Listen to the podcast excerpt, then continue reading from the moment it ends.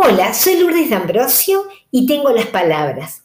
Voy a comenzar el episodio de hoy, que es el número cuarenta y uno, eh, donde vamos a hablar sobre El infinito en un junco, un libro hermosísimo de Irene Vallejo, que se los quiero recomendar, reseñar y del cual les voy a leer algunos textos para entusiasmarlos a leerlo, porque es un libro en el que aprendemos muchísimo acerca del amor por los libros. Entonces, quiero leerles algunos textos que separé para, eh, que, para que vean de qué va, porque es un libro que está siendo muy recomendado por estos días. Entonces, eh, comencemos por acá. La invención de los libros ha sido tal vez el mayor triunfo en nuestra tenaz lucha contra la destrucción. A los juncos, a la piel, a los harapos, a los árboles y a la luz, hemos confiado la sabiduría que no estábamos dispuestos a perder. Con su ayuda, la humanidad ha vivido una fabulosa aceleración de la historia, el desarrollo y el progreso.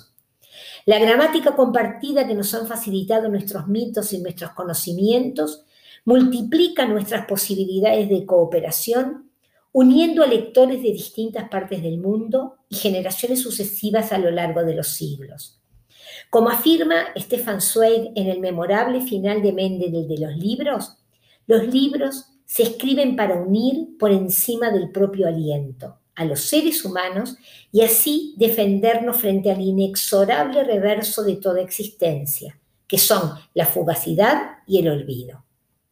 En diferentes épocas hemos ensayado libros de humo, de piedra, de tierra, de hojas, de juncos, de seda, de piel, de harapos, de árboles y ahora de luz, los ordenadores y los ebooks. Han variado en el tiempo los gestos de abrir y cerrar o viajar por el texto. Han cambiado sus formas, su rugosidad o lisura, su laberíntico interior, su manera de crujir y susurrar, su duración, los animales que los devoran y la experiencia de leerlos en voz alta o baja. Han tenido muchas formas, pero lo incontestable es el éxito apabullante del hallazgo. Debemos a los libros la supervivencia de las mejores ideas fabricadas por la especie humana. Sin ellos, tal vez, habríamos olvidado aquel puñado de griegos temerarios que decidieron entregar el poder al pueblo y llamaron democracia a ese osado experimento. A los médicos hipocráticos que crearon el primer código deontológico de la historia, donde se comprometían a cuidar también a los pobres y esclavos. Ten en cuenta los medios de tu paciente. En ocasiones debes incluso prestar tus servicios gratuitamente. Y, si tienes oportunidad de servir a un extranjero que se encuentra en dificultades económicas, préstale plena asistencia. O Aristóteles, que fundó una de las más tempranas universidades y decía a sus alumnos que la diferencia entre el sabio y el ignorante es la, es la misma que entre el vivo y el muerto. A Eratóstenes, que usó el poder del razonamiento para calcular la circunferencia de la Tierra con un margen de error de apenas ochenta kilómetros utilizando tan solo un palo y un camello. O los códigos legales de aquellos locos romanos que un día reconocieron la ciudadanía a todos los habitantes de su enorme imperio, o a ese griego cristiano, Pablo de Tarso, que pronunció quizá el primer discurso igualitario cuando dijo: no hay judío ni griego, ni esclavo ni hombre libre, ni hombre ni mujer. Conocer todos estos precedentes nos ha inspirado ideas tan extravagantes en el reino animal como en los derechos humanos, la democracia, la confianza en la ciencia, la sanidad universal, la educación obligatoria, el derecho a un juicio justo y la preocupación social por los débiles. ¿Quiénes seríamos hoy si hubiéramos perdido el recuerdo de todos esos hallazgos, igual que olvidamos durante siglos las lenguas y saberes de las civilizaciones egipcia y mesopotámica? El escritor Elías Canetti, búlgaro sefardí de lengua alemana con apellido español, respondió: si cada época perdiese el contacto con las anteriores, si cada siglo cortase el cordón umbilical, solo podríamos construir una fábula sin porvenir. Sería la asfixia. Eh, como verán, no, este libro nos habla de la historia y evolución del libro objeto, desde los remotos orígenes de aquellos que primero de repente con un palo escribieron sobre barro, sobre tierra húmeda, o, o desde la primera escritura sobre papiro, la escritura cuneiforme sobre tablillas, o eh, que se realizaba en la Mesopotamia. O sea, toda la evolución, pero también nos habla de la permanencia del libro, de la importancia, del amor por los libros. Entonces, en eso, en ese devenir, en este libro cargado de anécdotas sobre la época de los romanos, de los griegos o de toda la evolución de la historia de la humanidad, nos habla de cómo están escritos los libros, eh, cómo, eh, cu cuándo comenzaron a aparecer esos libros que son objetos de arte por el tipo de tapa, por el tipo de escritura, cuándo comenzaron las primeras ilustraciones de libros, Que, que fueron los antecesores más antiguos de los cómics, este, cuando, eh, porque al principio, por una gran economía en, en, la, en la parte de escritura, todos sabemos que los primeros libros solamente tenían una copia, eran incunables, o sea, eh, había una sola copia de cada uno, no, no, no había una repetición de cada libro como después de lo de la imprenta. Entonces, bueno, este, ¿qué, qué es esa historia? ¿Qué es, por ejemplo, un palimpsesto? Un palimpsesto es un, un libro que está escrito de repente sobre una tablilla a la que se borra lo que está escrito abajo y se escribe encima para, por esa economía. Entonces, bueno, de todo eso vamos a ir aprendiendo y vamos a ir conociendo por medio de anécdotas y de una escritura sumamente amena. Eh, se lee muy rápido, se aprende mucho. Este, habla, por ejemplo, hay otra cosa que me llamó muchísimo la atención sobre la lectura en voz alta. Nosotros nos sentamos y hacemos una lectura silenciosa, ¿verdad? Este, para mí el placer de sentarme a leer es algo irrepetible y leo para mí en voz baja. Sin embargo, la lectura en voz alta hace muy poco, eh, fue la que siempre se dio. La lectura silenciosa tiene muy poco tiempo. ¿Por qué? Porque ser leído en voz alta significaba ejercer un poder sobre el lector. Entonces, ¿quiénes eran los que leían en voz alta? Los esclavos. Este, los esclavos, porque leer era servir y someterse a, lo, a, a los mandatos de un autor.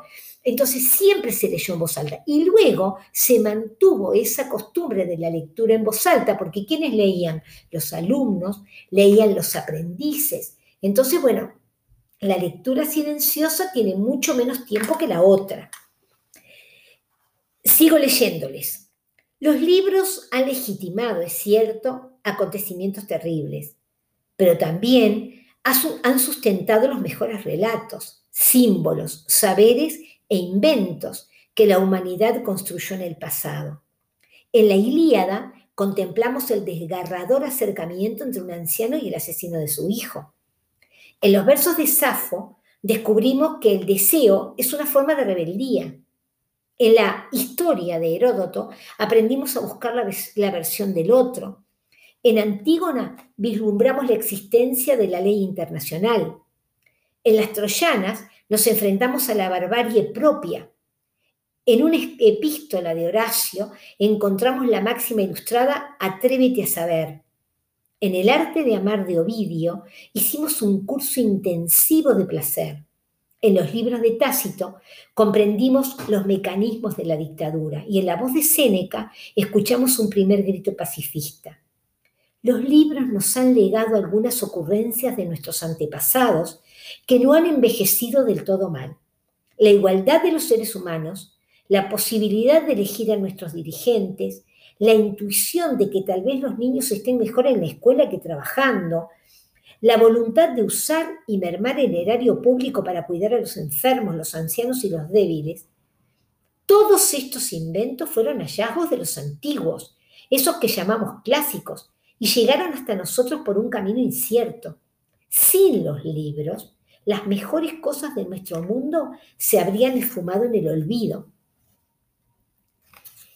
Eh, Esta es la historia de una novela coral aún por escribir, el relato de una fabulosa aventura colectiva, la pasión callada de tantos seres humanos unidos por esta misteriosa lealtad, narradoras orales, inventores, escribas, iluminadores, bibliotecarias, traductores, libreras, vendedores ambulantes, maestras, sabios, espías, rebeldes, viajeros, monjas, esclavos, aventureras, impresores, lectores en sus clubes, en sus casas, en cumbres de monta- en cumbres de montañas, junto al mar que ruge, en las capitales donde la energía se concentra y en los enclaves apartados donde el saber se refugia en tiempos de caos.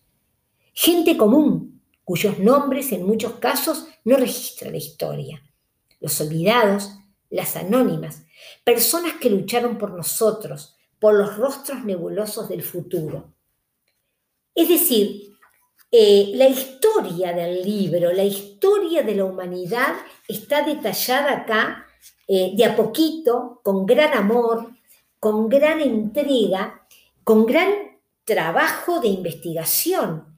Entonces, por ejemplo, nos dice, eh, nos dice Irene Vallejo, yo que de niña pensaba que todos los libros habían sido escritos para mí y que el único ejemplar del mundo estaba en mi casa, caigo con facilidad en la tentación de idealizar aquellos antiguos manuscritos irrepetibles. En realidad eran libros mucho menos acogedores que los nuestros. La antigua escritura adoptaba la apariencia de una selva intrincada y agobiante donde las palabras se amontonaban sin separación. No se distinguían las minúsculas y mayúsculas y los signos de puntuación solo se usaban en forma errática.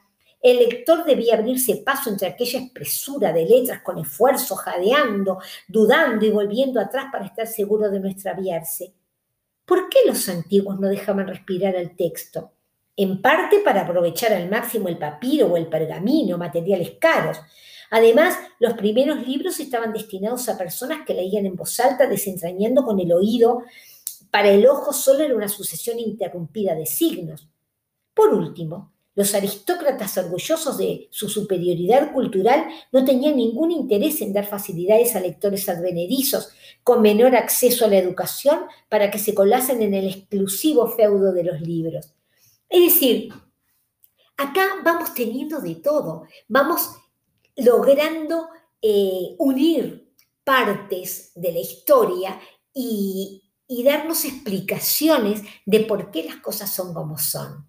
Entonces, dentro de ese amor por los libros, vamos viendo y vamos aprendiendo desde los orígenes, en qué se escribió, cuáles eran los soportes, cuándo se, se empezó a considerar un objeto de valor el libro, un, cuándo eh, la permanencia de ese libro la vamos a encontrar también. ¿Por qué hoy el libro sigue existiendo a pesar de todos aquellos agoreros que dicen que el libro ya no es lo que era o ya va a dejar de serlo?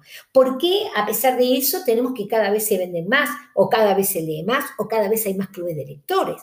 Entonces, bueno, eso también está contemplado. Miren, yo le leo otra partecita. Dice, si el poeta Marcial, que era un, un poeta de allá del año cien, alrededor del año cien, dice, si el poeta Marcial pudiese agenciarse una máquina del tiempo y visitar esta tarde mi casa, encontraría pocos objetos conocidos.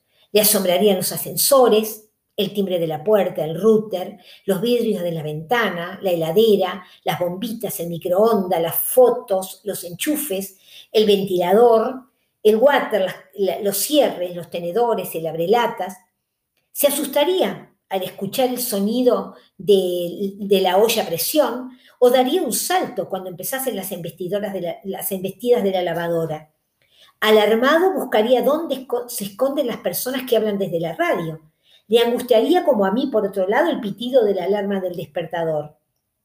A simple vista, no tendría ni la más remota idea de la utilidad de las esponjas, los sprays, el sacacorcho, eh, el fregón, el secador, el exprime limones, los discos de vinilo, la maquinita de afeitar, el velcro, eh, los lápices de labio, los lentes o los tampones. Pero entre mis libros se sentiría cómodo, los reconocería, sabría sujetarlos, sabría abrirlos, pasar las páginas, seguiría el surco de las líneas de su dedo, de su dedo índice, sentiría alivio. Algo queda de su mundo entre nosotros.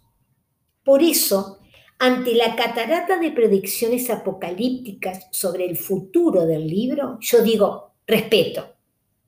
No subsisten tantos artefactos milenarios entre nosotros. Los que quedan han demostrado ser supervivientes muy difíciles de desalojar. Piensen, la rueda, la silla, la cuchara, la tijera, el vaso, el martillo y el libro.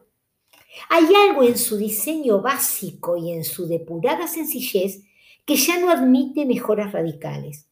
Han superado muchas pruebas, sobre todo la prueba de los siglos, sin que hayamos descubierto ningún artilugio mejor para cumplir su función. Más allá de pequeños ajustes en sus materiales o componentes, rozan la perfección en su humilde esfera utilitaria. Por eso yo creo que el libro seguirá siendo el soporte esencial para la lectura, o algo muy parecido a lo que el libro nunca ha dejado de ser, incluso desde antes de la invención de la imprenta. Es más, los objetos longevos, aquellos que llevan siglos entre nosotros, moldean las novedades y les imprimen su sello. Los arcaicos libros sirvieron como modelo para nuestros avanzados ordenadores personales. A finales de los sesenta del siglo pasado, las grandes computadoras ocupaban habitaciones enteras y costaban tan caras como casas. Había que programar aquellos mamotretos de dimensiones inmobiliarias usando tarjetas perforadas. Pero eh, se fueron construyendo modelos y se fueron viendo que eh, habría eh, andamios cognitivos de la, for- de la misma forma en la que los libros y los medios impresos habían hecho los últimos siglos. Se, se tenían que buscar de alguna manera una forma más fácil, más, este, más económica, más práctica de poder hacerlos democráticos, poder hacerlos de uso muy común. Entonces se fueron tomando decisiones inteligentes, se, consi- se consolidó una forma de entender la, la arquitectura de un documento y se tuvo que inspirar todo eso en los antiguos libros. Y fueron decisiones inteligentes las que se tomaron, este, porque sin introducir al menos una cierta correspondencia entre el aspecto y la sensación del mundo antiguo en papel y el nuevo en la pantalla, los ordenadores hubieran parecido a su público inicial artefactos ajenos, confusos e inviables. Había que, que tomar un poco de aquello antiguo para construir esto que tenemos hoy, moderno. De ese amor por el libro, de toda su evolución, de todas sus etapas y de una forma, ya les digo, hermosísima, amena, sencilla, para todos, habla El infinito en un junco, de Irene Vallejo. Parte de estos textos que les leí, que son tres, cuatro páginas de las cuatrocientas que tiene el libro, este, son eh, una par- partes preciosas que yo encontré del libro. En el siguiente episodio, en el número cuarenta y dos, vamos a hablar de, de la otra parte, de la parte oscura, de la parte de la destrucción de los libros, que también es Es parte de la historia de la humanidad, pero bueno, eso ya es otro cuento. Hasta la próxima.